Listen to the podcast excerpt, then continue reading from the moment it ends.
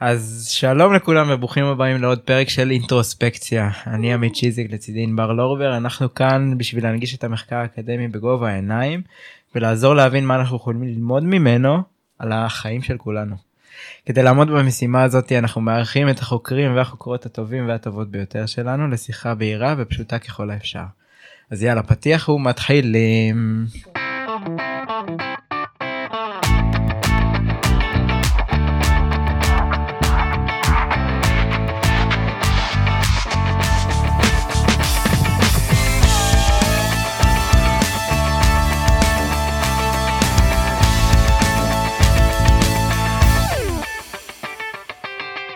אז uh, היום אנחנו נמצאים עם דוקטור עידן אדרקה. שלום. כיף שאתה איתנו. אני מחזירה אותנו שנייה לכמה פרקים אחורה, אני לא יודעת אם מישהו מכם האזין, אבל נפגשנו בפרק 9 עם פרופסור תומר שכנר, ודיברנו על חרדות באופן כללי, ואמרנו שיש כל מיני סוגים של חרדות, ונראה לי שהיום נצלול לסוג ספציפי של חרדה שנקרא חרדה חברתית. אנחנו ממש עוד שנייה ניגע בזה, אבל כדי לצלול, נראה לי שיש איזושהי שאלה מתבקשת להתחלה, שזו שאלה שתופסת אותנו בהרבה סיטואציות בחיים, ברעיונות עבודה, בדייטים, כל מיני כאלה, שגורמת להרבה מאיתנו אי נוחות, ונראה לי שסימבולי לפתוח איתה את הפרק שלנו, אז uh, נשמח שתספר על עצמך. וואו, אז ככה אנחנו פותחים את הפרק. ככה אנחנו פותחים את הפרק. בוא נגרום לעידן חרדה חברתית. מעולה, זה הדרך להתחיל. אז אחלה. אמ, אז אני עידן אדרקה, אני פסיכולוג קליני, ובאמת איש סגל בחוג לפסיכולוגיה. שינה את השם לאחרונה בית לבית הספר למדעי הפסיכולוגיה. מהמם. וגם המחקר שלי וגם uh, בקליניקה הפרטית אני בעצם עובד עם המון אנשים uh, שיש להם חרדה חברתית וללמוד על זה וזה בעצם תענוג כי אני יכול uh, לפגוש את הדבר הזה מכל מיני כיוונים גם כמטפל כאילו כפסיכולוג קליני גם כחוקר נורא כיף שהדברים האלה משתלבים ומצטלבים. אולי נתחיל ב- בשאלה הפשוטה ואולי גם המורכבת עם מה זה חרדה חברתית אה, באופן אה, די אה, גס. בטח. אז אני אגיד לכם מה בוא נעשה את זה חווייתי יאללה. חווייתי מה זה אומר חווייתי? בואו תראו. יאללה. מכירים את זה שנגיד יצא לכם להרגיש את זה שנגיד אתם מזמינים אתכם לא יודע לבוא לעשות משהו מלחיץ לדבר מול קהל להופיע לעשות משהו כזה ואתם מגיעים ו... ואתם בלחץ. וקשה לנשום ואתם אומרים וואי וואי וואי אולי מה מה מה יהיה? אולי אני אעשה טעות אולי אני אגיד משהו לא נכון מה יחשבו עליי יצחקו עליי איזה טעות מה למה הסכמתי לעשות את הדבר הזה? כאילו אני הולך להביך את עצמי מול כולם. וכאילו רגע מי מי הדליק את החימום? כאילו ואנחנו מתחילים להיות בלחץ והקול שלנו רועד ו, ואנחנו חושבים שעשינו טעות נוראית. מכירים את התחושה הזו. מעולה אחלה. זה לא חרדה חברתית. אוקיי? הדבר הזה ש, שתיארתי זה לא חרדה חברתית זה חרדה אנושית רגילה שיש לנו בכל מיני מצבים שגם הזכרתם מקודם דייטים אנחנו מרגישים ככה לפעמים צריכים לדבר מול קהל אנחנו מרגישים ככה אבל תחשבו על הדבר הבא דמיינו שאתם מרגישים ככה כמו מה שתיארתי קודם כל פעם שאתם מדברים עם מישהו בחיים שלכם. תחשבו שכל שיחת מסדרון זה כמו לדבר מול 200 אנשים. או דמיינו שכל אינטראקציה זה כאילו כל החיים שלכם זה דייט. אחד ענק. איזה נורא זה. וואו. זה יותר דומה לחרדה חברתית. זה בעצם לוקח את הדבר הזה שכולנו מכירים, שכולנו חווים, ומכליל אותו כאילו מעל ומעבר למה שרובנו מרגישים ביום יום. ואיפה זה כאילו אני אומר פי 200 וכל שיחה כזאת היא בעוצמה ממש ממש גבוהה. איך אפשר באמת להתמודד עם זה כאילו או מה זה גורם לבן אדם שמרגיש את זה ככה שכל שיחת מסדרון הופכת להיות עול כל כך רציני. אז קודם כל זו שאלה מצוינת אני חושב שאחד הדברים הראשונים שקורים זה אפילו בהגדרה של ההפרעה הזאת זה שמתחילים להימנע Mm. זה נהיה נורא קשה. כאילו אף אחד לא רוצה להיות בדייט כל הזמן, אף אחד לא רוצה להיות בנאום מול קהל כל הזמן, ואז מתחילים להימנע. אז אני מתחיל להגיד לעצמי, טוב אני אלך בדרך הזאת לעבודה כי אני פחות אפגוש אנשים ואני פחות זה, או אני מתחיל, זה מתחיל להיכנס לכל החלטה בחיים שלי, כאילו עד כמה אני אפגוש אנשים ואיזה אינטראקציה אני אצטרך לנהל מול אנשים, ואז זה מתחיל לשבש לי את החיים באופן מאוד משמעותי. אה, וזה גורם המון המון פגיעה תפקודית. לאנשים עם חרדה חברתית קשה בעבודה, קשה בלימודים, קשה בדייטים, קשה ב... כי כל מקום שיש אנשים הופך להיות נורא קשה. עכשיו אני לא רוצה לזלזל בפחדים אחרים אבל כשאתה מפחד מלא יודע מה נחשים mm-hmm. אולי תצליח להימנע מהם באופן אפקטיבי כאילו בחיים אין לנו כל כך הרבה אבל כשאתה מפחד מאנשים וואו, רגע הם בכל מקום. זה נורא, זה, זה ממש מייצר המון המון פגיעה תפקודית אצל אנשים. כן, לא, נכון. בכלל. שאלה שעולה לי לראש זה כזה, אוקיי, אז איך מטפלים, אבל עוד לפני כן, hmm? כאילו אם, אם אני, אם מי שמטפל בי הוא בן אדם, אז איך בכלל אני פונה לטיפול? אי אפשר כל כך להימנע. נקודה מעולה. כאילו אני חושב שמה שאת כבר הרגשת כאילו אני אתן לו את הקונטרה המדעי או של הדאטה לרגע ואני אספר לכם שחרדה חברתית אה, זוכה באיזשהו תואר מפוקפק של הפרעות שזאת בעצם ההפרעה עם הזמן הארוך ביותר עד שפונים לטיפול. מסתבר שבממוצע יעברו 15 שנה מהרגע שההפרעה פורצת לרגע שבה, שבו אנשים פונים לטיפול. וזה המון זמן אין עוד הפרעה כזו אין עוד הפרעה שמתקרבת אפילו ל-15 שנה. mm-hmm. ויש כמה סיבות לדבר הזה אבל מה שאת הזכרת הוא ממש אחת מהסיבות. כי בעצם לפנות לטיפול זה לפגוש בן אדם ואני בעצם פוגש את הדבר שאני הכי מפחד ממנו וזה בעצם כאילו שוב דוגמה ליד זה כמו שיהיה לי OCD ואני אבוא לקליניקה של המטפל והיא תהיה מבחינתי מלוכלכת ומזוהמת ואני לא אצליח לשבת כאילו אני פוגש בדיוק את הדבר שאני מפחד ממנו. אז זה באמת גורם לאנשים אה, לא להגיע לטיפול הרבה פעמים או לחכות המון זמן או לסבול הרבה עד שהם עושים את הצעד. לפני שתספר לנו איך גם אתם מתגברים על הדבר הזה דווקא אולי משהו שיחבר את המקודם סיפרת על מה זה לא חרדה חברתית בצורה חווייתית מאוד אה, מאוד מגניבה. אתם לא ראיתם את זה אתם יכולתם רק לשמוע את עידן מתנועע פה.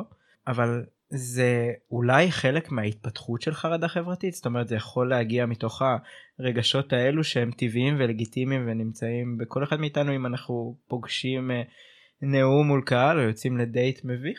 זה חלק מההתפתחות של ההפרעה. אני לא יודע אם זה חלק מההתפתחות אבל זה בהחלט קשור לדבר הזה שאתה מדבר כאילו שאתה מזכיר כי בעצם חרדה חברתית במידה מסוימת יש לכולנו.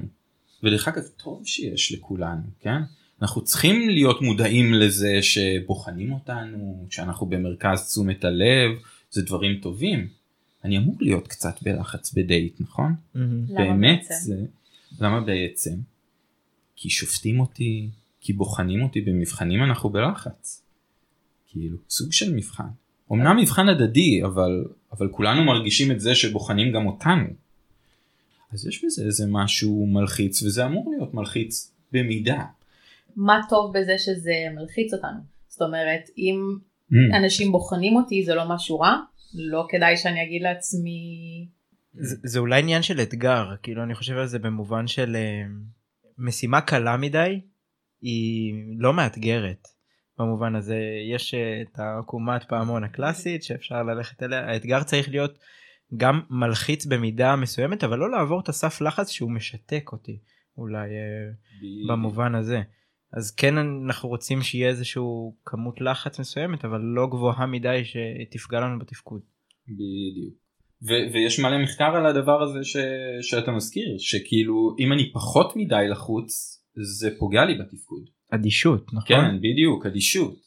אם אני לחוץ במידה מתונה או בינונית דווקא התפקוד שלי אופטימלי ואם אני לחוץ יותר מדי אז זה כבר מתחיל להזיק לי. זה נכון גם בדייט. אני מניח שאני צריך להיות כאילו להראות שאכפת לי קצת ממה חושבים עליי נכון? אחרת זה גם לא לא נחמד.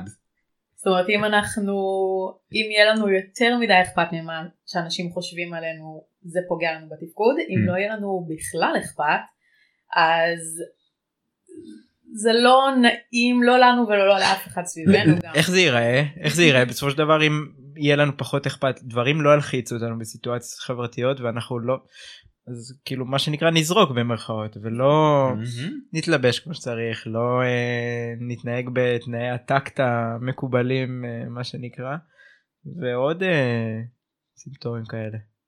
אז אנחנו צריכים קצת חרדה חברתית ש- שתהיה לנו שתעזור לנו קצת בחיים או שתעזור לנו לשים לב אולי שבוחנים אותנו קצת ואולי כדאי לנו להתנהג בדרך מסוימת אבל כמו שהזכרנו מקודם כשזה נהיה יותר מדי וזה נהיה מוכלל כאילו להמון המון סיטואציות אנחנו מתחילים לשלם את המחיר הזה. אז זה בעצם כאילו אם אני חושב על מה ששאלת מקודם או אמרת זה כאילו זה בעצם החרדה החברתית האנושית הרגילה אבל שיצאה משליטה מהמם. כאילו שמישהו אמר לי פעם נתן לי דוגמה טובה הוא אמר שזה כמו שיש אזעקה לאוטו ואזעקה לאוטו זה נורא מועיל לפעמים כי אם באים לגנוב לי את האוטו אני רוצה שהוא יהיה באזעקה אבל דמיינו מה קורה אם האזעקה נתקעת והיא אף פעם לא מפסיקה. אז פתאום זה לא מועיל יותר. פתאום זה נורא לא נעים. פתאום אני בקושי יכול לנסוע באוטו כי כל הזמן יש אזעקה. אז היא כבר לא ממלאת את התפקיד שלה כמו שצריך. אז זה קצת מה שקורה עם חרדה חברתית. זה משהו שבבסיס שלו הוא ממש טוב הוא ממש אמור לעזור לנו והוא גם באמת עוזר לנו אבל אם הוא לא מפסיק או הוא בכל הסיטואציות כל הזמן כבר קצת פחות עוזר. זה מזכיר לי הדוגמה שלך כמו מקרר שנפתח ומצפצף אבל אה, מה קורה שהוא ייתקע על הצפצוף הזה זה לא יהיה כזה זה לא יהיה כזה נעים. בחזרה לשאלה של ענבר אולי זה יחבר אותנו להמשך זה איך באמת מתמודדים עם זה אם זה מגיע לרמה שהצפצוף הזה כבר לא נעים ומאוד אה, פוגע בנו להתקדם לכיוון טיפול ואמרת שיש תואר מאוד מפוקפק אה, לחרדה חברתית אה, בהגעה לטיפול אה, פרונטלי במיוחד. איך אפשר להתגבר על זה או מה מנסים לעשות כדי להתמודד עם זה? בעצם הזכרתי את זה מקודם שאנשים עם חרדה חברתית צוברים לעצמם המון המון הימנויות והמון המון התנהגויות שהם משתמשים בהם בכל מיני מצבים חברתיים כדי לנסות להפחית את החרדה. וזה נצבר כאילו לאורך השנים והרבה פעמים במהלך הטיפול מה שקורה זה שאנחנו עוזרים לאנשים קצת להפחית את ההימנויות האלה כי בין הימנעות וחרדה יש קשר מאוד מעניין. שהאמת שאם אני חושב על תומר שהיה פה או רועי בטוח שדיברו על זה פה שלכאורה כאילו הימנעות היא פתרון קסם לחרדה אני מרגיש ממש ממש חרד ממשהו ואז אני נמנע. ואז אני מרגיש מצוין. כאילו הכל מעולה. בטווח הקצר זה פתרון קסם ובטווח הארוך זה פשוט מעצים חרדה באופן כאילו שאין שני לו. כן? אם נמנעתי ממשהו ונמנעתי וכל פעם שאני בא או כשאני נתקל בסיטואציה הזאת אני ממשיך להימנע ממנה היא הופכת להיות יותר ויותר מפחידה פחות מוכרת זה הלא נודע זה הדבר הכי מפחיד בעולם. יש סיבה שנמנעתי מזה כי זה כל כך נורא. בדיוק. אז זה נורא מחזק את הפחד שלנו. אז הרבה פעמים בטיפול אנחנו מאוד עוזרים לאנשים לעשות מין undo להימנויות האלה ולהתחיל לאט לאט לקלף אותן ו- ולהתחיל ההפך מהימנעות כאילו בשפה של טיפול זה חשיפה להיחשף למצבים כאילו קשים באופן הדרגתי באופן מותאם לאט לאט עם הזמן אה, וללמוד שאני מסוגל לתפקד במצבים האלה יותר טוב ממה שחשבתי או דרך החשיפה הזאת ללמוד כל מיני דברים אה, חדשים על עצמי שיעזרו לי. רק כוכבית קטנה אולי לא נאמר אבל אה, החלק מהטיפולים גם נעשים אינטרנטים נכון כדי להתמודד עם, ה, עם הקושי הזה שענבר אה, העלתה. בדיוק. שזה זה בדיוק מה שרציתי להגיד שכאילו לפעמים אבל את הצעד הראשון הזה המטופל באמת צריך לעשות בלי חשיפה בלי לאט לאט בלי מדורג בלי זה כי להגיע לפגישה טיפולית זה קשה. צריך גם לעשות את הטלפון הזה שמקודם יואו איזה מביך זה להתקשר לפסיכולוג להציג את עצמך להגיד שאתה מחפש טיפול לאף אחד זה לא כיף השיחה הזו. זה על אחת כמה וכמה למי שמגיע עם חרדה חברתית. בדיוק. אז אז בדיוק בשביל זה אחד מהדברים שאנחנו באמת אה, חקרנו ועבדנו איתו במעבדה זה טיפול אינטרנטי בחרדה חברתית וטיפול שהוא בעצם מתקיים לא בזום או סקייפ או דברים כאלה זה לא טיפול בפגישת וידאו אלא זה טיפול דרך טקסט. בעצם כל הטיפול מתנהל בטקסט בלבד. וואו.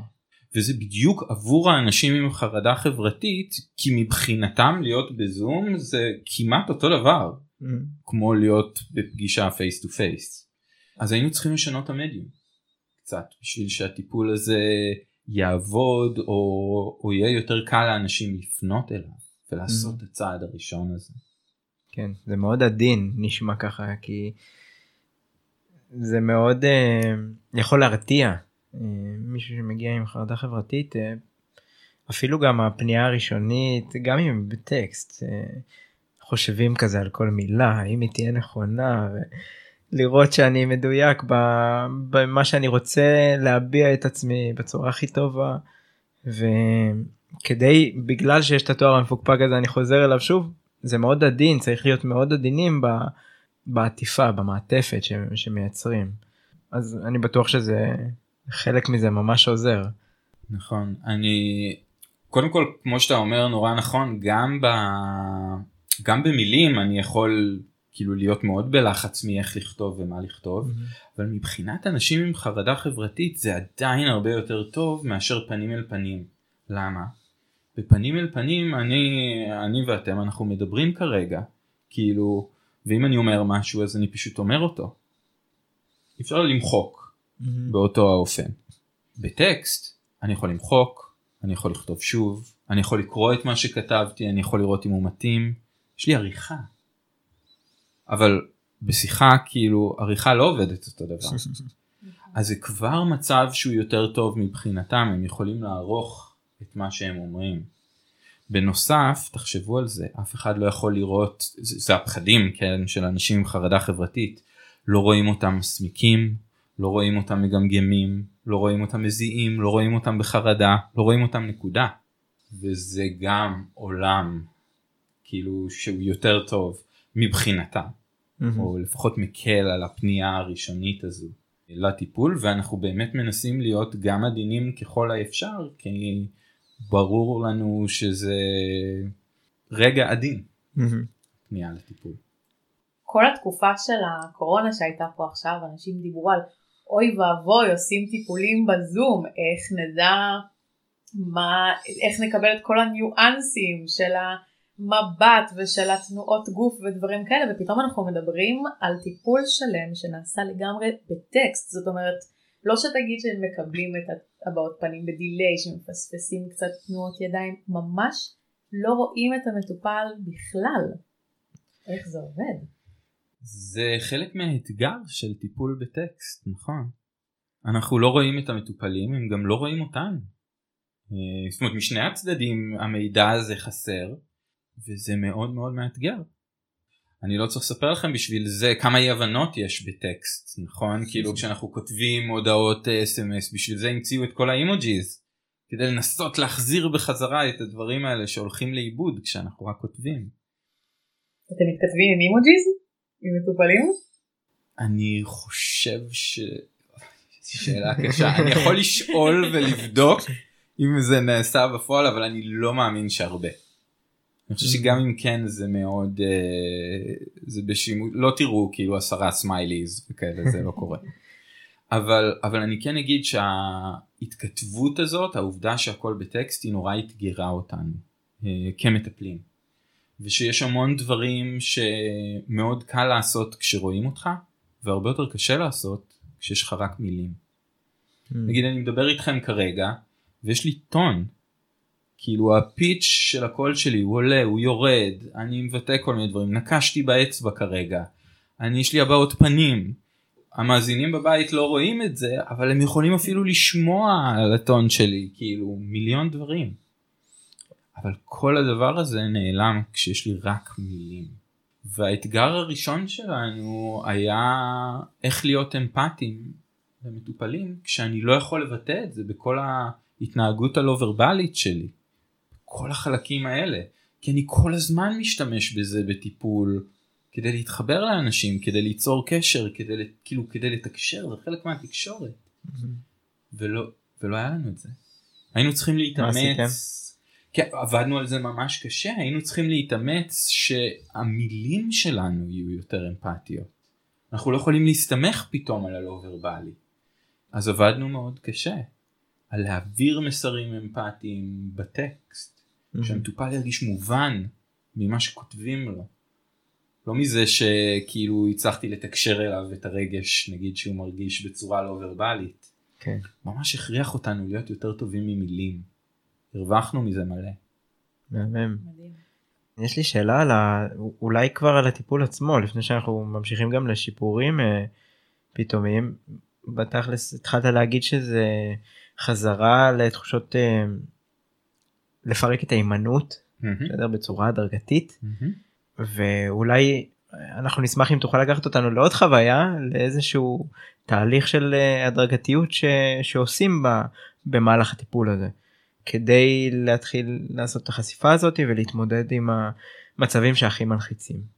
שאני אתן דוגמה נגיד? אשמח או... מאוד.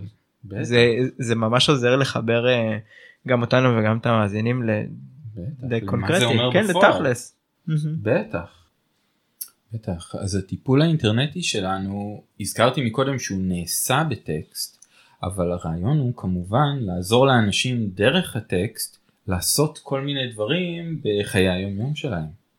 כאילו טיפול, המדיום הוא טקסט, אבל הוא לא נשאר בטקסט.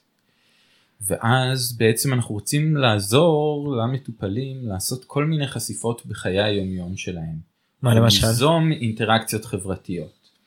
אז מתחילים מדברים כאילו כל אחד זה אינדיבידואלי וזה mm. תלוי ברמות הקושי של כל מיני דברים עבורו.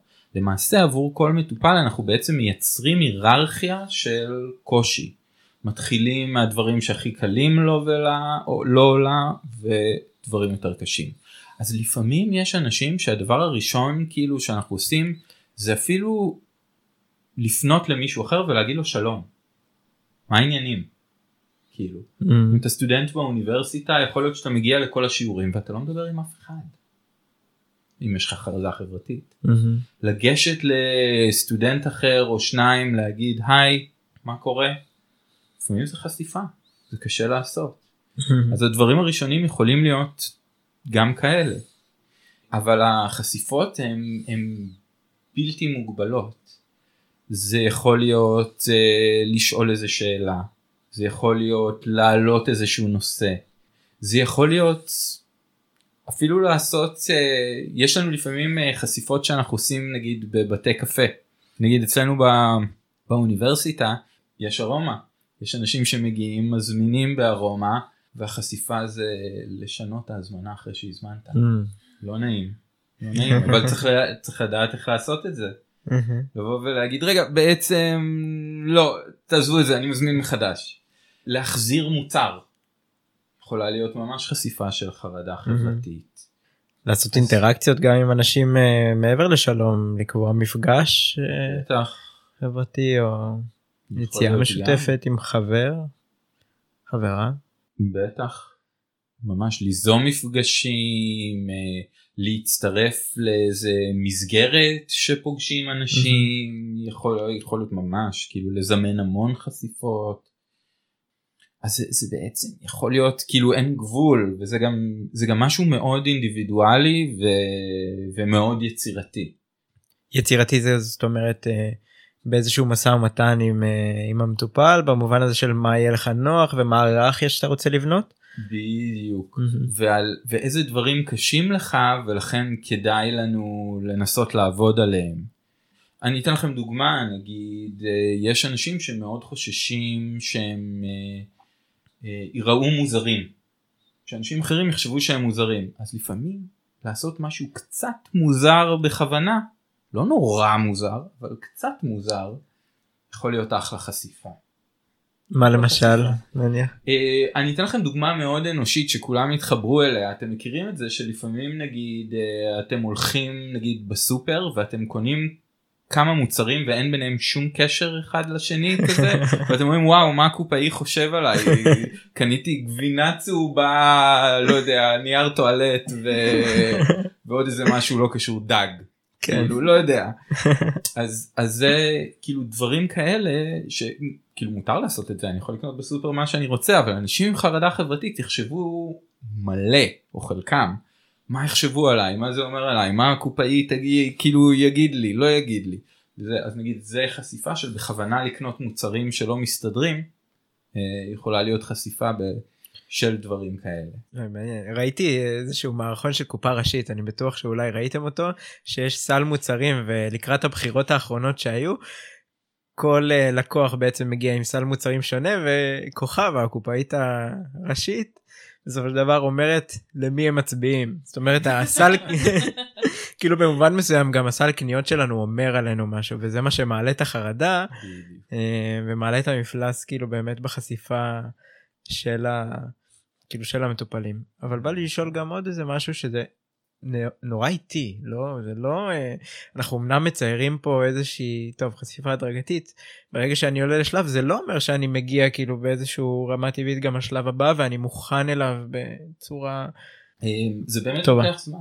אה, אני חושב אבל שאחד הדברים המאוד יפים שקורים כשמתחילים לעלות בהיררכיה זה שאנשים הם מתחילים להצליח דברים. כאילו יש מין איזה חוויה כזאת שזה עובד וזה קורה כמו שזה אמור לקרות.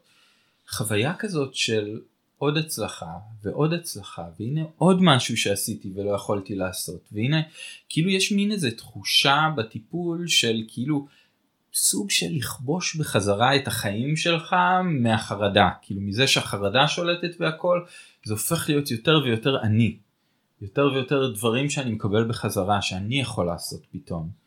והדבר הזה נורא הוא נורא מעודד והוא נורא כיף ואז לפעמים יש דברים שהם קשים אבל זה בא אחרי עשר הצלחות קודמות שהיו לנו אז יותר קל כאילו לגשת לזה וזה גם חלק מהרעיון של ההדרגתיות. יש אדוות של, ה... של ההשפעה הזאת כלומר לא רק בחרדה חברתית אלא גם בחיים באופן כללי. בטח כאילו זה שונה אצל מטופלים שונים אבל אם אתה כאילו מטופלים שמבינים עד הסוף מה אנחנו עושים ושהם בעצם מתמודדים עם החרדה שלהם ועומדים בפניה ומרגישים אותה אבל עדיין עושים את מה שהם רוצים או מה שהם בוחרים לעשות זה תחושה נהדרת כאילו והרבה פעמים הם לומדים מזה משהו כללי או על חרדה כאילו גם בתחומים אחרים אה, או על רגשות בכלל.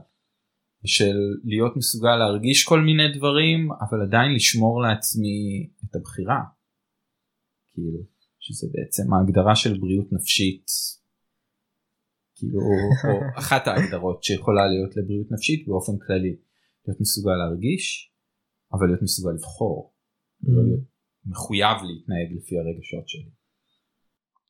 אני חשבתי בהקשר של השאלה של עמית, אפילו עוד יותר אחורה, על איך בכלל מתניעים. זאת אומרת, לא ההצלחה אחרי שכבר הצלחתי, אלא הפעם הראשונה שהפסיכולוג שלי שולח אותי, אין לי מושג אפילו איך זה מתחיל, אני אשאל אותך עוד מעט, אבל לא, סתם זורקת. Mm. לעצור בן אדם ברחוב ולשאול אותו מה השעה. נכון. אה, זה, זה משימה ראשונה כי אני אומרת אם יש בן אדם עם חרדה חברתית אולי אפילו זה עזוב אותי אם אתה שולח אותי לדבר עם אנשים אתה הפסיכולוג שלי אתה אמור לדאוג לי ולאהוב אותי ולעשות מה שטוב לי ולכבד אותי בלי תנאים ועכשיו אתה שולח אותי לגיהנום הזה. מעולה מותר לי לענות לך? אה, בטח. יאללה. אז, אז אני חושב שאם היית אומרת לי את זה בטיפול הייתי אומר לך בחזרה שקודם כל אני מבין אותך לגמרי. ברור שזה נורא קשה וברור שכל צעד כזה הוא סבל. אני יודע שזה לא פשוט אני יודע שזה מעורר המון חרדה וזה תחושה שאנחנו שונאים. כאילו וזה נמנעת מזה כל הזמן חושב. מצד שני אני, אני נורא רוצה לשאול אותך שאלה כאילו נמנעת מזה עד עכשיו האם זה עזר? האם זה שיפר את המצב? ואני חושב שאת ההימנעות כאילו ניסית המון. ולכן מה שאנחנו נעשה פה חייב להיות שונה מזה אם יהיה לזה סיכוי להצליח. כאילו אנחנו חייבים לעשות משהו ששונה ממה שעשית עד היום. אחרת נקבל את אותן תוצאות. בגלל זה אני מציע את זה. לא בגלל שאני רוצה לגרום לך סבל, אלא בגלל שאני רוצה שנעשה משהו שלא עשינו עד היום, כדי שיהיה לזה סיכוי לעבוד. נגיד זאת יכולה להיות תשובה שלי או וריאציה של הדבר הזה בטיפול. Mm-hmm. זה באמת מאוד קשה, באמת קשה לעשות את הצעד הראשון. בגלל זה בוחרים צעד קטן. ובגלל זה עושים את ההיררכיה מראש. ומוודאים שיש שם גם דברים שהם יחסית קלים. שהם מהווים באמת צעד קטן מאיפה שהמטופל כבר נמצא. כי אנחנו רוצים לטפח את החוויה הזו של ההצלחה. אמ, אז זה קצת הרעיון. אני נרפאתי. אמרנו מקודם, דיברנו על הטיפול דרך טקסט, ועל זה שכמטפלים, אז הייתם צריכים ללמוד לא להיות יותר אמפתיים, אלא לתמלל את האמפתיות יותר טוב. ואני תוהה אם יש איזה שהם טיפים שאנשים רגילים במרכאות לא רואים אותי עושה, יכולים לקחת מזה לתקשורת ביום יום בטקסט, או להביע אמפתיה למישהו אחר בטקסט. זה משהו שהרבה מאיתנו מדברים עליו, שאה טוב לא הצלחתי להבין נכון את מה שאמרת כי כתבת את זה ככה. אה, אני אשמח לשמוע אם יש לך את זה. שאלה מעולה. אני חושב שחלק מהעניין באמת הוא שכשאנחנו כותבים בטקסט זה נוטה להיות uh, קצר. כאילו, אנחנו לא כותבים מאוד ארוך. לא וואטסאפים, לא הודעות וזה, זה לא... כשמישהו שולח פסקה זה ישר או... מגילה. בדיוק, זה, זה ישר התגובה שלנו, זה הולך ונהיה יותר קצר, נכון? גם עם השנים, נכון. כאילו זה מין תופעה כזאת. אבל יש משהו בלהיות אמפתי למישהו אחר שלפעמים דורש באמת קצת יותר כתיבה, ודורש קצת לתאר את החוויה מתוך העיניים של הבן אדם השני. והרבה פעמים זה נראה לנו כאילו מיותר אז אנחנו מדלגים על זה. כשהתחלתי בלתת לך את התשובה מקודם, התחלתי בלהגיד אני יודע כמה זה קשה, אני יודע כמה זה סבל, אני מבין למה את נמנעת מדברים. בלי החלק הזה של המסר, כל מה שאני אומר אחר כך נהיה פחות אפקטיבי.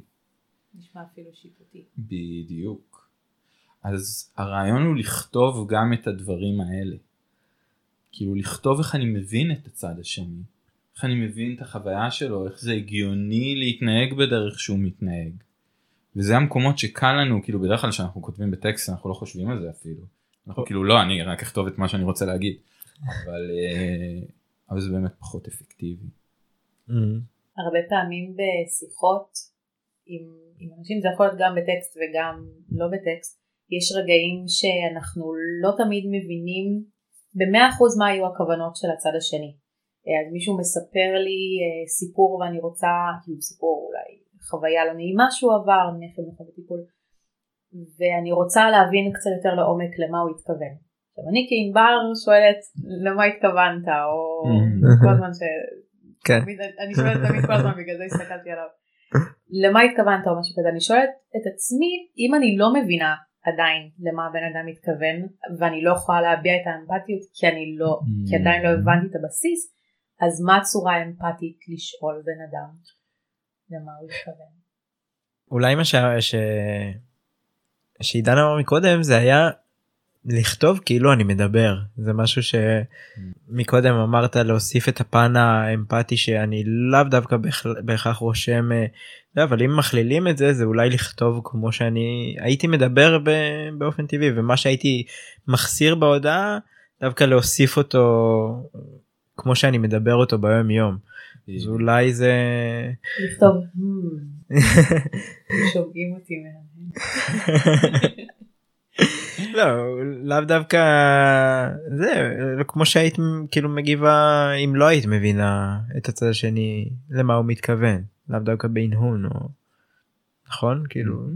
זה אז קודם כל זה נכון מה שאתה אומר שבאמת אנחנו כותבים את הדברים שבדרך כלל או שהיינו יכולים להגיד יותר בדיבור אבל בכתיבה מדלגים עליהם אז לא אנחנו באמת פחות מדלגים עליהם Mhm. וממש מתאמצים לכתוב אותם.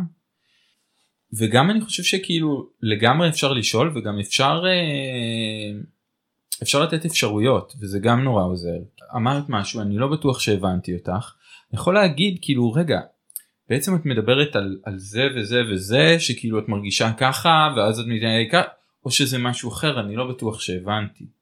כאילו מספיק שעשיתי איזה ניסיון אפילו להבין אותך אפילו אם זה לא נכון טעיתי. את מעריכה את הניסיון הזה. כאילו תחשבי על זה את, את שומעת שהצד השני מתאמץ להבין אותך בס- בסיפור הזה גם אם הוא לא מצליח. וזה אחלה דרך לעשות את זה. כי אז זה, זה, זה עוזר לאנשים להגיד או כן קלטת זה בדיוק זה או לא תראה זה קצת אחרת זה ככה וככה וככה אבל אז הם מסבירים לי וזה לא מגיע מכאילו כאילו לא מתייחסים לזה שלילית מעריכים את המאמץ. אז אה, זה פשוט כאילו להתאמץ ולנסות. אמן, אמן. אמ, טקסט קשה מתקדמים באמת צעד אחרי צעד אה, מקש אחרי מקש ופתאום קורה איזה משהו אולי פתאום יש אה, הרגשה שאני שוב מחזיר לעצמי את השליטה על הרגשות שלי ואני לא נשלט על ידם או שאני יכול לבחור את הצעדים שאני לוקח ביום יום. ואחד כאילו אחד הדברים שכתבנו את זה בפייסבוק בעצם בפרומו של הפרק זה מה זה בכלל שיפור פתאומי מה זה מה זה אומר איך זה נראה למה זה קורה כל כך הרבה שאלות. נכון. נכון. אז אני אגיד ככה אה, יש הרבה אנשים או רוב האנשים רוב הזמן השיפור כאילו הוא הדרגתי הוא מתון לאט לאט משתפרים כמו שקורה לנו גם לנו בחיים שלנו ברוב הדברים שאנחנו עושים. אבל לפעמים יש מקרים בטיפול שאנשים משתפרים המון בזמן קצר. וכשאנחנו מדברים על שיפורים פתאומיים מבחינת הספרות של פסיכולוגיה קלינית אנחנו מדברים על שיפור מאוד גדול שקורה בין שתי פגישות. זאת אומרת נפגשתי עם המטופל הוא הלך הביתה הוא חוזר אליי בשבוע אחרי במצב הרבה יותר טוב. מספר לי שהרבה יותר טוב לו שהוא השתפר שכאילו מדווח על הרבה פחות סימפטומים משהו קרה. כאילו בשבוע הזה זה הרבה שיפור תוך זמן קצר שזה גם הגדרה כמותית כאילו אבל אבל כעיקרון זה, זה מנסה לתפוס את החוויה הזו וזה חוויה מרתקת. כאילו למה זה קורה באמת הדבר הזה של שיפורים פתאומיים ולמה דווקא בפגישה הזו ואיזה משמעות יש לזה? האם יש לזה משמעות? זה כאילו easy come easy go? כי כאילו אם השתפרתי הרבה אז אולי זה יחזור? אפשר להאמין לשיפורים פתאומיים אי אפשר? זה כל השאלות שאנחנו שואלים בעצם אה, ב- במעבדה ובמחקר שלנו על שיפורים פתאומיים. מה כן יודעים להגיד על כל השאלות האלה? כי יש אה, כן כי יש כמה וכמה. קצת אז בואו נתחיל מאחד הבסיסיים והמפתיעים ביותר שבניגוד לכל מה שנגיד לימדו אותי בתור פסיכולוג כשאני למדתי ששיפור אמיתי במרכאות הוא באמת רק לאט לאט רק עקב לצד אגודל רק צעד אחרי צעד. א' אנחנו מגלים ששיפורים פתאומיים יכולים לקרות לא מעט. שלפחות ב- בהפרעות מסוימות או מצבים מסוימים זה יכול לקרות ל-50% מהאנשים שזה המון. אבל הדבר המדהים באמת זה שהשיפורים הפתאומיים נשארים עם אנשים ומנבאים את תוצאות הטיפול בצורה מפתיעה לגמרי. זאת אומרת במחקר אנחנו רואים שאנשים שחוו שיפור פתאומי במהלך הטיפול שלהם אפשר לראות את זה גם שנה וחצי אחרי הטיפול. זה מדהים. זאת אומרת אם מישהו עושה קפיצה בעצם תוך כדי הטיפול ההשפעה של זה תלך איתו גם אחרי. בדיוק. אוקיי. בדיוק. תלך איתו אחרי בהרבה מהמקרים. ואנשים שחוו כזה שיפור פתאומי במהלך הטיפול יש להם סיכוי הרבה יותר גבוה להיות במצב הרבה יותר טוב גם שנה וחצי אחרי הטיפול. שזה מדהים. וזה לא זה לא מה שלימדו אותי כשאני כאילו כשאני למדתי פסיכולוגיה וזה מה שהופך את הדבר הזה לכל כך מרתק כי זה כאילו קורא תיגר קצת על הדרך שבה אנחנו מסתכלים על שינוי בפסיכותרפיה וטיפול. כאילו איך הוא אמור להיראות. פתאום יש לנו תהליך שלימדו אותנו שלא אמור כאילו לא כזה טוב או אולי לא אי אפשר להאמין לו אבל הוא קורה מלא. הוא באמת טוב. הוא באמת נשאר להמון זמן. אז זה גורם לנו לחשוב רגע כאילו אולי זה לא כל כך רע הדבר הזה ואם זה דבר טוב אז מה זה אומר אז איך גם איך אנחנו מבינים את זה ואיך אנחנו מבינים שינוי בטיפול וגם איך אנחנו יכולים לעזור לדבר הזה לקרות האם אנחנו יכולים לעזור לדבר הזה לקרות. מזכיר לי איזה שהוא אולי זה אנלוגיה קצת רחוקה אבל מזכיר לי ילד שגדל אה, ופתאום יש קפיצה אה, פתאומית בגובה. Mm. אה, והגובה הזה נשאר איתו כל החיים אולי באיזשהו מובן. אבל פתאום הגובה הזה קורה בתקופת זמן מאוד מצומצמת. פתאום לא מפסיק לאכול הבגדים נהיים יותר קטנים אבל זה משהו שקורה באיזושהי תקופת זמן מסוימת הולכת איתנו קדימה והיא היא כאילו חלק מהטיפול עצמו השאלה היא גם למה זה קורה לחלק מהאנשים ולחלק מהאנשים לא. זאת אומרת אמרת 50 אחוז מה קורה ל-50 אחוז האחרים זה הדרגתי זה לא שיפור בכלל זה חלק וחלק. יש אנשים שמשתפרים בצורה הדרגתית כל הטיפול ואין להם שום שיפור פתאומי אבל הם עדיין משתפרים המון בטיפול מבלי שיהיה להם את הפתאומיות הזו. יש אנשים אחרים שכמובן גם לא משתפרים בטיפול. אמ, אבל הנקודה היא או אחד הדברים המעניינים שאנחנו רואים יותר ויותר בשנים האחרונות זה שגם כשמשווים אנשים שחוו שיפור פתאומי לאנשים שהשתפרו הרבה בטיפול אבל השיפור היה הדרגתי השיפור הפתאומי עדיין יותר טוב. מצבם יותר טוב. יש משהו וזה שוב זה בדיוק ההפך מהאינטואיציה כאילו יש משהו יותר טוב בשיפור הפתאומי הזה במובנים מסוימים. ו... למה? למה? כי יש לנו השערות כן אנחנו לא יודעים במאה אחוז אבל יש לנו כל מיני השערות. ואני חושב שאחת ההשערות שלפחות אני אני די מתחבר אליה היא שכשדברים קורים לאט לאט לפעמים אנחנו לא שמים לב אליהם באותה צורה. נכון כמו הדבר הזה עם הצפרדע והמים החמים כאילו לפעמים אנחנו לא, לא רואים אנחנו לא שמים לב אבל כשמשהו קורה מאוד בפתאומיות בטח שאנחנו נשים לב. וכשאנחנו שמים לב למשהו כזה אז יותר קל לנו להסיק מסקנות. אז אם אני פתאום משתפר נורא בטיפול אז יכול להיות שאני מתחיל להגיד לעצמי היי hey, אולי המצב לא חסר סיכוי או חסר תקווה כמו שחשבתי עד היום או רגע אולי המצב שלי יותר טוב ממה שחשבתי או יש לי יותר כוחות ממה שחשבתי כאילו פתאום בגלל שזה כאילו לא מסתדר השיפור הפתאומי הזה זה מכריח אותי לחשוב ולתת לדבר הזה פשר או משמעות והרבה פעמים זה משחק לטובת המטופלים. Mm. כי המשמעויות האלה הן משמעויות מאוד טובות שנשארות איתם אחר כך. זה משנה את הדרך שבה הם רואים את עצמם, רואים את הבעיה שלהם וזה, ואז הם יכולים לקחת את זה איתם וזה מנבא תוצאות טיפול. זה יכולה להיות אחת הסיבות.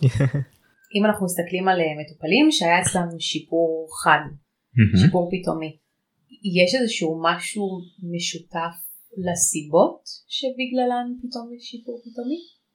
זה משהו שקשור לטיפול, דברים שקורים בחוץ? אז זה באמת השאלות, משם כולם התחילו לשאול. בדיוק מהמקום הזה נכון ניס, ניסו לבדוק כאילו מה קרה בטיפול לפני מה מה עשינו מה יכול להיות שגרם לזה או כמו שאת אומרת האם קרה משהו במהלך השבוע. אה, אז אז אלה באמת היו הדברים הראשונים שבדקו והיה מאוד מאוד קשה לנבא. שיפורים פתאומיים אני אפילו אגיד את זה קצת יותר אה, יותר קיצוני אבל גם יותר מדויק ואנחנו לא מצליחים לנבא שיפורים פתאומיים כמו שצריך באופן שמשתחזר.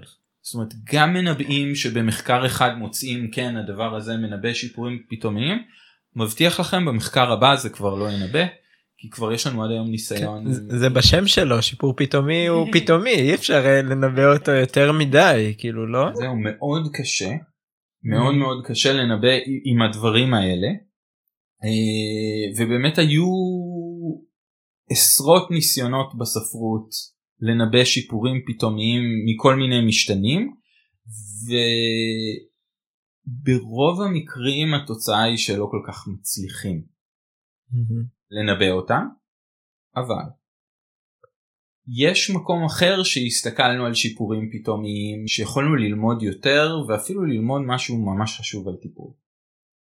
אחד הדברים שאנחנו מראים במחקר שלנו זה שאומנם אפשר לנבא את השיפור הפתאומי אבל הדרך שבה מתייחסים לשיפור הפתאומי בטיפול אחרי שהוא כבר קורה הדבר הזה החלק הזה הוא ממש קריטי לגבי ממש קובע האם השיפור הזה ינבא את תוצאות הטיפול או לא יישאר עם הבן אדם או לא.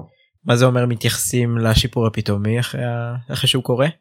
זאת אומרת לפעמים תחשבו על זה מישהו יכול להגיע לטיפול להגיד השתפרתי מאוד והפסיכולוג יחשוב לעצמו בראש טוב זה בטח זמני טוב זה בטח יחזור אולי לא ניתן לזה הרבה מקום בטיפול אולי לא כדאי לעשות עניין אולי אם אני אעשה מזה עניין המטופל יתאכזב אחרי זה כשזה יחזור אחור כאילו אני יכול לחשוב באופן הזה.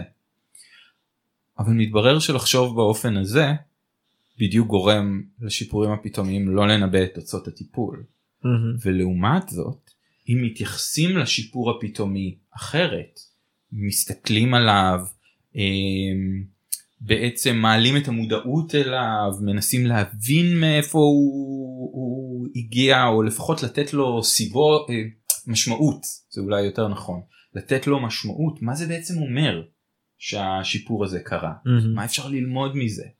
כשמתחילים להתייחס לשיפור הפתאומי ככה באמת אנשים יוצאים עם כל מיני תובנות והשיפור הפתאומי הזה בסוף מנבא תוצאות טיפול. אז אומנם יכול להיות שכפסיכולוגים אנחנו לא יכולים לגרום לשיפורים הפתאומיים כאילו להתרחש אבל אנחנו בטוח יכולים להגיב אליהם כשהם כבר מתרחשים והדרך שבה אנחנו מגיבים היא ממש ממש חשובה. זה אחלה כלי כאילו אם להתמודד עם החוסר ודאות כאילו באמת הקריאת תיגר הזאת על מה שאנחנו חושבים באופן כללי על פסיכולוגיה שזה אמור להיות שנייה לאט לאט זה תהליכים מאוד ארוך.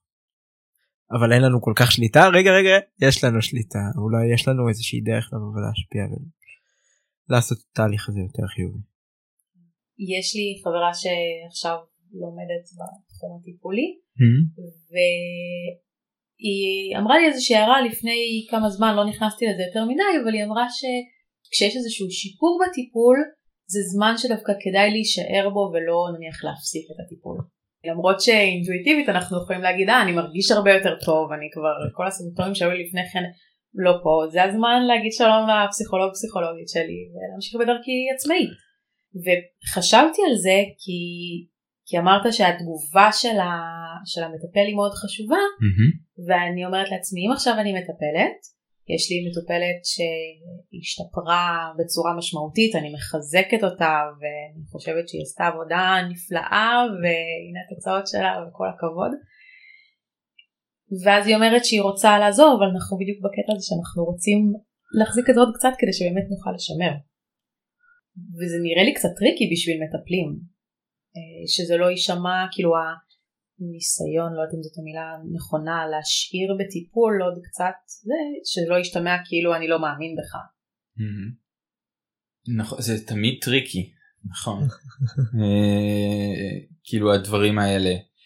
אני קצת מהניסיון שלי נראה לי שדווקא אחרי שיפור פתאומי אין איזה דחף אז לנשירה כי כאילו את יודעת את, את עושה את הדבר הזה איזשהו זמן ופתאום זה התחיל להשפיע או את פתאום מקבלת איזה פידבק נורא חיובי עבור רוב האנשים רוב הזמן זה לא הזמן שאומרים טוב יאללה ביי. כאילו כי באמת כנראה שיש יותר הבנה גם בציבור כאילו גם אצל רוב האנשים רוב הזמן שבאמת זה תהליך ובאמת אה, כאילו זה גם דרך אגב גם שיפור פתאומי לא אומר שכל הבעיה נפתרה רק אומר שהיה שיפור משמעותי אז בדרך כלל זה בעיקר מעודד אנשים להישאר ולהמשיך לעבוד. אז, אז זה מה שבדרך כלל קורה סביב שיפורים פתאומיים. אמ, אני גם חושב שהנה השתפרתי כל כך למה שאני ארצה כל כך לעזוב יש לי עוד הרבה להשתפר כאילו זה לאו דווקא אה, ייקח אותי לצד השני וישר להגיד יאללה ביי וגם אה, הדבר שאת העלית זה כשמטפל יעלה בפניי את השיפור הפתאומי הזה כשאני נמצא במצב יותר אה, טוב במרכאות אני אהיה גם פחות שיפוטי על זה הייתי חושב על זה אולי דווקא במובן הזה של לא הוא לא רוצה להשאיר אותי פה וזה באמת אומר לי מה ש... מה שקורה בפועל כי הנה השתפרתי אמ, זה לא איזשהו מצג שווא של מה שקורה לי בחיים. אולי זה כן אז, אז אולי אה, לא הייתי חושב שהבריחה היא קורית כזה מהר דווקא הרצון להישאר יותר חזק. נכון.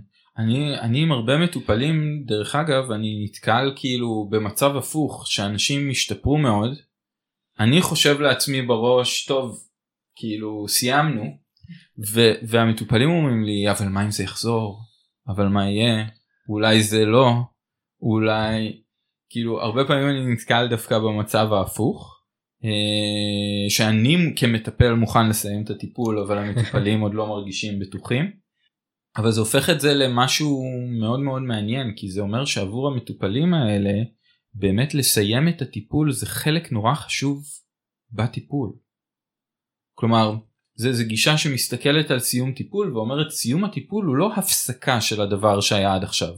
הוא עוד שלב בדבר שהיה עד עכשיו כי אני חייב להפסיק אותו כדי לראות שהחיים שלי באמת טובים גם כשאני לא בטיפול או גם כשאני לא זה ממש שלב חשוב כמו להוריד את הגלגלי עזר באופניים וכאילו לגלות שאתה מסוגל לרכוב כאילו. אה, זה לא שסיימת את הלימוד זה שזה עוד שלב בחוויה.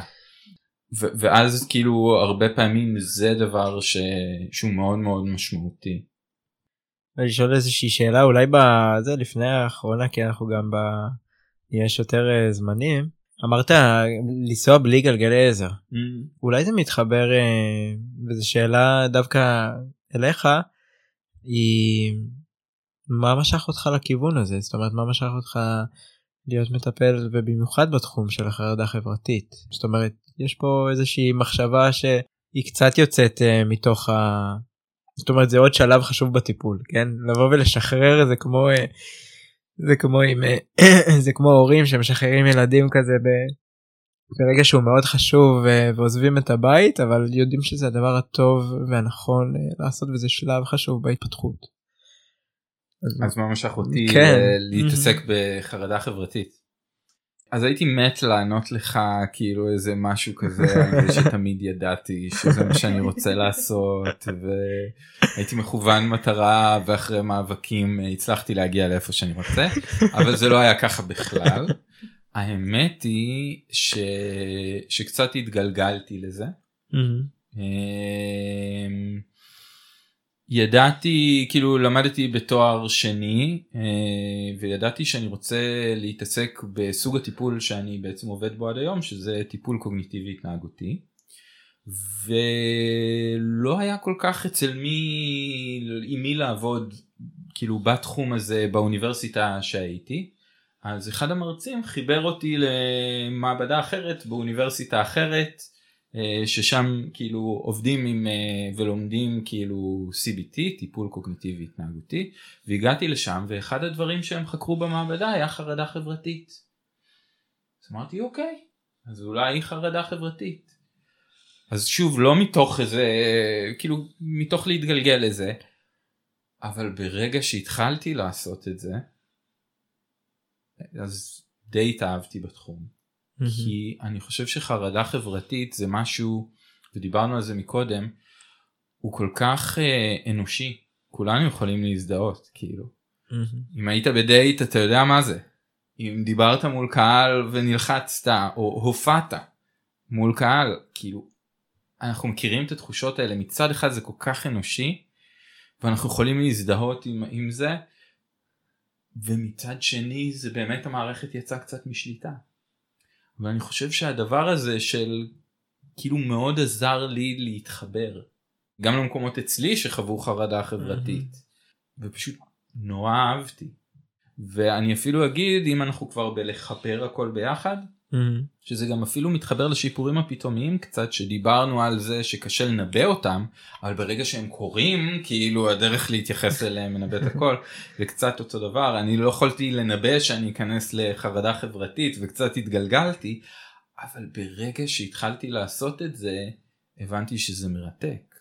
זה בין אישי זה תוך אישי זה אנושי זה פתולוגי זה כאילו אני לא יודע היה שם מה, הכל מהכל ו, ורק רציתי עוד אז אה, איזה מדהים. מרגש וכיף לשמוע. בא לי לשאול שאלה על uh, תחום מחקרי דיברנו מאוד uh, טיפולי ו... אבל אתה גם ראש של מעבדה שחוקרת uh, בין היתר טיפולים אתה יכול להגיד את השם של המעבדה הרשמי כזה. ש... ככה נכון. כמה רשמי להיות. אמ, אז אז באופן רשמי המעבדה היא המעבדה אה, לפסיכופתולוגיה ותהליכים טיפוליים שבאמת הפסיכופתולוגיה הולך יותר לחרדה חברתית והתהליכים הטיפוליים הולכים יותר לשיפורים הפתאומיים שקורים בטיפול. אה, אז זה בעצם השם של המעבדה אה, ואנחנו באמת עושים מחקר בשני התחומים האלה. אתם בטח עושים כמה מחקרים במקביל וגם על חלק כזה דיברנו קצת על קצה המזלג וחלק גם דיברנו בטלפון הזכרנו אותם אנחנו לא נספיק להיכנס לפה היום אז אני אומרת גם לנו וגם למאזינים אולי נשאל אותך אחר כך בהמשך נשמח להתעניין אולי נשתף את זה בניוזלטר שלנו יש עוד דרכים אה, לצרוך את המידע הזה אבל כדי שנשמע כן איזושהי נגיעה מהמעבדה אז נשאל כזה מה מחקר אחד לא יודעת אם להגיד ה כי זה כזה לא, אולי שלא שמענו גם אה, כן מחקר שלא דיברנו עליו או מחקר אחד שלך שאתה הכי אוהב שמתקיים כרגע. אז אני אספר אולי על מחקר אחד שקורה בתחום של חרדה חברתית שבעצם מה שעשינו במחקר הזה זה הבאנו אנשים עם חרדה חברתית אה, למעבדה ונתנו להם לדבר עם מישהו שהם לא מכירים שזה ממש קשה להם הם בלחץ כאילו מאוד וכל האינטראקציה הזו הייתה מצולמת זאת אומרת בעצם צילמנו אותם וכמובן שיש לנו גם קבוצת ביקורת של אנשים בלי חרדה חברתית שגם מגיעים ומדברים עם מישהו שהם לא מכירים. גם הצילום עצמם זה חרדה מעבר בהחלט. לשיחה עצמה. בהחלט. אז יש לנו את השיחות האלה ונורא ניסינו להבין מה בעצם קורה מה אפשר ללמוד מלהסתכל על שיחות כאלה של אנשים עם חרדה חברתית כשהם מדברים עם מישהו אחר לעומת שיחות בקבוצת ביקורת שלנו שלאף אחד אין חרדה חברתית. אחד מהדברים המעניינים שעשינו עם זה זה התחלנו לנתח את הסינכרון בתנועה שיש בין שני האנשים שבדיאדה בזוג שלנו שמדברים ואנחנו ממש מראים שגם כשנותנים למחשב לראות את הוידאוים ולנתח את מידת הסינכרון הדבר הזה יוצא מאוד קשור לחרדה חברתית. ברגע שמדברים על נגיד נושאים אינטימיים, נושאים קרובים, זה בדיאדה, ככל שאנשים החרדה החברתית שלהם יותר גבוהה, ככה הם פחות מצליחים להסתנכרן עם הבן אדם השני. הם בלחץ, הם קופאים, או הם זזים יותר מדי, או הם עושים שורה של דברים שלא מסונכרנים עם בני הזוג שלהם בשיחה, וברמה כזאת שניתוח ממוחשב של וידאוים יכול לראות את זה. עכשיו הדבר הזה הוא מדהים מבחינתנו כי זה כלי עזר מדהים לאבחון. יודעים שאפילו בראיון קליני שלי עם בן אדם שאני מנסה להבין אם יש לו חרדה חברתית או Mhm. לא, אני במקביל לניתוח הקליני שלי מחשב יכול להסתכל בריל טיים על הראיון ולהוציא לי פלט ולהגיד עידן ב-80% לבן אדם הזה יש חרדה חברתית Mhm. הוא לא מסתנכרן איתך. אז זה נגיד אחד המחקרים שאנחנו שעשינו שמדבר על הסינכרון הזה ואנחנו מאוד רוצים להתקדם בכיוון הזה ולראות מה אפשר עוד לעשות עם, ה, עם הדבר הזה יש עולם של אפשרויות. שאלה סיבתית ומחקרית אולי גם האם יש סינכרון בגלל החרדה חברתית או האם יש אי סינכרון התכוונתי בגלל החרדה חברתית או שיש אה, אי סינכרון והוא גורם, והוא גורם לחרדה חברתית כן. אז אנחנו לא יודעים במאה אחוז כאילו במערך כמו שתיארתי אותו מקודם כאילו אין לנו דרך להפריד mm-hmm. בין uh, שתי האפשרויות האלה. אבל יש לנו מחשבות על דברים שאנחנו יכולים לעשות בעתיד שיוכלו לענות על השאלה. Mm-hmm. לדוגמה דמיינו שניקח עוד קבוצה של אנשים עם חרדה חברתית ניתן להם את אותה מטלת שיחה אבל אז ניקח חצי מהם ונגיד נבקש מהם לנסות נורא להסתנכרן mm. עם הבן אדם השני כאילו להיות מודעים לזה קצת או לשים לב או לנסות. אם הדבר הזה יכול להשפיע על עמידת חרדה לדוגמה שהם חווים אז זה כבר קשר סיבתי נכון. עשינו מניפולציה השפענו על הסינכרון. Mm-hmm. אז זה דברים ש... שבאמת הם נמצאים, ב... אתה יודע זה המחקר הבא בתור mm-hmm. מבחינתנו וגם יש לזה השלכות מטורפות אם זה יעבוד משהו כזה זאת אומרת שאפשר ללמד אנשים עם חרדה חברתית להסתנכרן ואז הופך להיות כלי טיפולי רב ערך. כתהליך טכני בהתחלה שיכול להיות אחרי זה להפוך uh, לטבעי. בטח ואני גם אגיד לכם שככל שאנשים הסתנכרנו יותר ככה הדעות שלהם אחד על השני היו יותר חיוביות גם. Mm. זאת אומרת זה מאוד השפיע אם אני לא מצליח להסתנכרן איתך אתה לא תחבב אותי בסוף mm. השיחה. או כאילו זה יגרור שורה של תוצאות בין אישיות פחות טובות. Mm-hmm. ואז אם אנחנו עוזרים להם להסתנכרן אז הם מקבלים גם יותר פידבקים או יכולים אולי לקבל גם פידבקים יותר חיוביים. זה גם איזה אספקט של הדבר הזה. אפשר להגיד uh, שכמותית לבוא ולתת למחשב כמו שאמרת שהוא נותן לך פלט ב-80 אחוז די חוסך הרבה עבודה אה, mm-hmm. של שאלונים ו... אין ספור תצפיות יש פה איזושהי מגמה שהולכת לכיוון גם אה, טכנולוגי שמייעל את הזמן שלנו וחוסך לנו משאבים במידה מסוימת. בהחלט. זה גם עוד פן של ש... כאילו חיובי של התוצאות האלו. בהחלט. נכון לעכשיו אנחנו רואים את זה בתור משלים לכל הדברים האחרים mm. או עוד מידע נוסף ששוב אם מחשב יכול לעשות את זה אז באמת אין לו עלות מבחינת יותר מדי עבודה אנושית. אה, ואז זה נהדר אבל יכול להיות שגם בעתיד זה ישתכלל במידה כזו שזה יוכל להחליף חלק מהדברים שאנחנו עושים. וכאילו אם אנחנו מפליגים רגע לכיוון הזה אז יש מין תהליך כזה ברפואה שככל שבריאות בכלל כן? שככל שהטכנולוגיה מתקדמת ככה יותר ממנה יוצא מהרופאים אל, ה... אל המטופלים. מה הכוונה? היום אתם הולכים לרופא הרופא לא בודק לכם חום אתם בודקים לעצמכם חום בבית ואתם אומרים לרופא מה החום שלכם. Mm. למה? כי יש טכנולוגיה כבר נפוצה למדידת חום. אוקיי? תחשבו מה יקרה כאילו אם אני הולך קדימה בדמיון אם הטכנולוגיה הזאת הופכת להיות ככה כאילו אנשים יכולים לשבת בבית לשלוח לי אינטראקציה שלהם עם מישהו אחר ואני כבר יודע אם יש להם חרדה חברתית והם עוד לא הגיעו אליי בכלל לקליניקה. זה כאילו יעבור אליהם הם פשוט ישלחו לי את השיחה. אז כאילו אם אנחנו רוצים שוב זה לא מחר זה לא מחרתיים זה לוקח זמן לדברים האלה גם להבשיל וגם להיקלט גם נחכה ונראה איך הממצאים הנוספים והשחזורים והכל אז אני בכל זאת רוצה להיות זהיר אבל בדמיון אפשר לראות דברים כאלה קורים אה, וזה באותי זה מאוד מרגש ומרתק כאילו האפשרויות האלה. בצדק. מעניין גם אם אנחנו נסתכל על אותם אה, אנשים עם חרדה חברתית שהגיעו לשיחה הזאת בהתחלה והמחשב יסתכל עליהם וניקח אותם אחרי הטיפול בסוף מעניין אם יהיה משהו שונה בסינכרון. אתם לא רעים בתחום הזה אתם יודעים? כאילו לא כי יש לנו גם כזה לבדוק אחרי ולפני בדיוק בדיוק ולראות אם זה יכול להיות מדד שהוא מדד אימפליסיטי מדד שהוא לא מודע לתוצאות טיפול בדיוק. כי רוב המדדים שלנו לתוצאות טיפול הם מאוד כן מודעים זה אנשים מדווחים.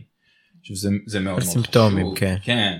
מאוד מאוד חשוב וכמובן שכאילו מי יודע יותר טוב מהמטופל כאילו כמה טוב לו לא טוב לו אבל להוסיף מדדים כאלה שהם כאילו יותר אובייקטיביים או יותר ופחות מודעים זה מאוד משלים. זה מאוד טוב שיהיו לנו גם כאלה. אה, אז זה ממש כיוון נהדר שגם אנחנו כבר עושים צעדים כדי למדוד ולראות את ההשפעות וההשלכות.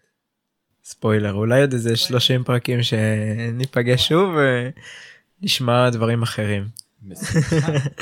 טוב נקווה שהעתיד אה, גם יגיע ושההתקדמות אה, במחקר תהיה באמת משמעותית ולכיוון הזה. ונסיים באיזושהי שאלת בונוס. שהיא שאלה שלטובת המאזינים שלא מכירים אנחנו משאירים בסוף הפרק בחירה. אה, וגם אותך אולי השארנו בהפתעה עד עכשיו.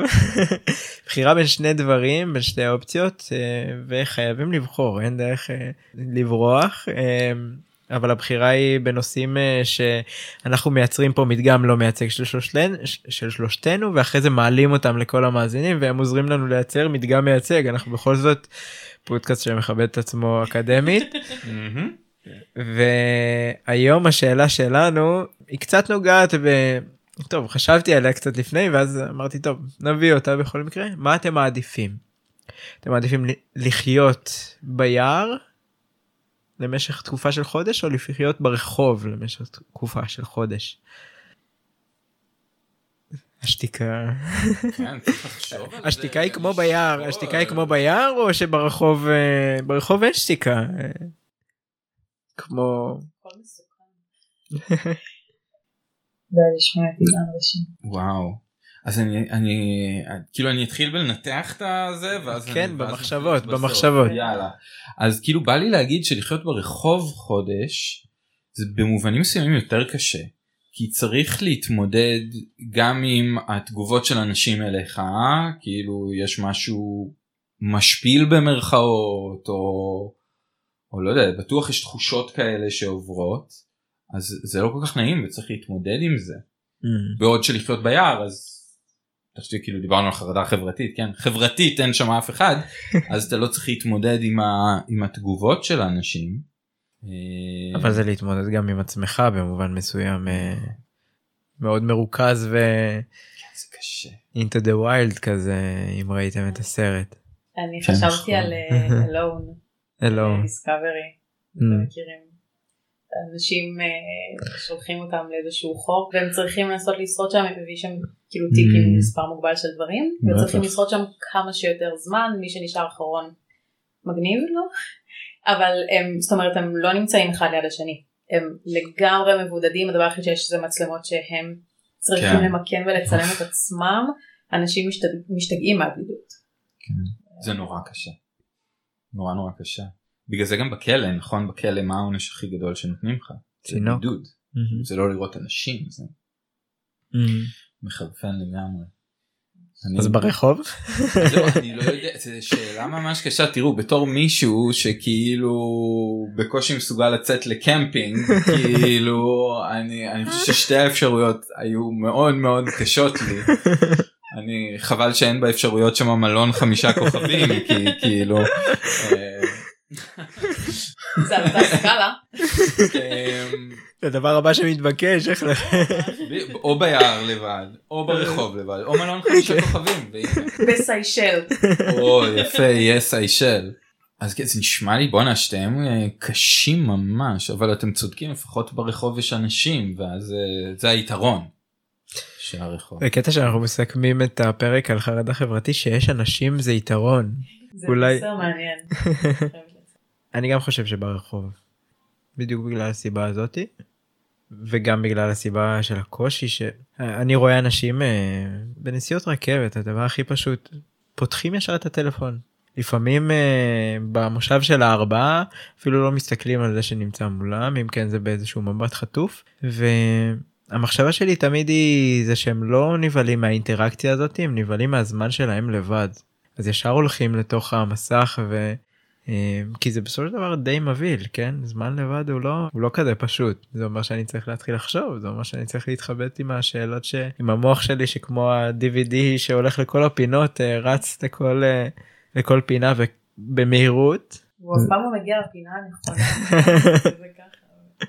אני לא יודע אם עשיתם פרק. עמית אבל אה, אבל מיינדפולנס זה Mhm. בדיוק המקומות ש... שמכריחים אותך לפגוש את עצמך עוד לא. עוד שעה תמיד. בדיוק מה איתך? תלוי מה יש לי ביער. לא, איזה דרך כן, כן, לא ממש. לא לענות על השאלה זה פשוט תלוי אה, זה מקרה אחד אי אפשר בפסיכולוגיה לענות על שאלה בלי להגיד זה תלוי. נכון. אבל אני אגיד מה, אני חושבת שברחוב היה לי יותר קשה לחיות, אולי כאילו המחשבות שלי על, על, הלכו לכזה מקומות של אה, להיאנס ובעיות של, Mhm. של Mhm. נשים מתמודדות איתן הרבה, הרבה פחדים כאלה.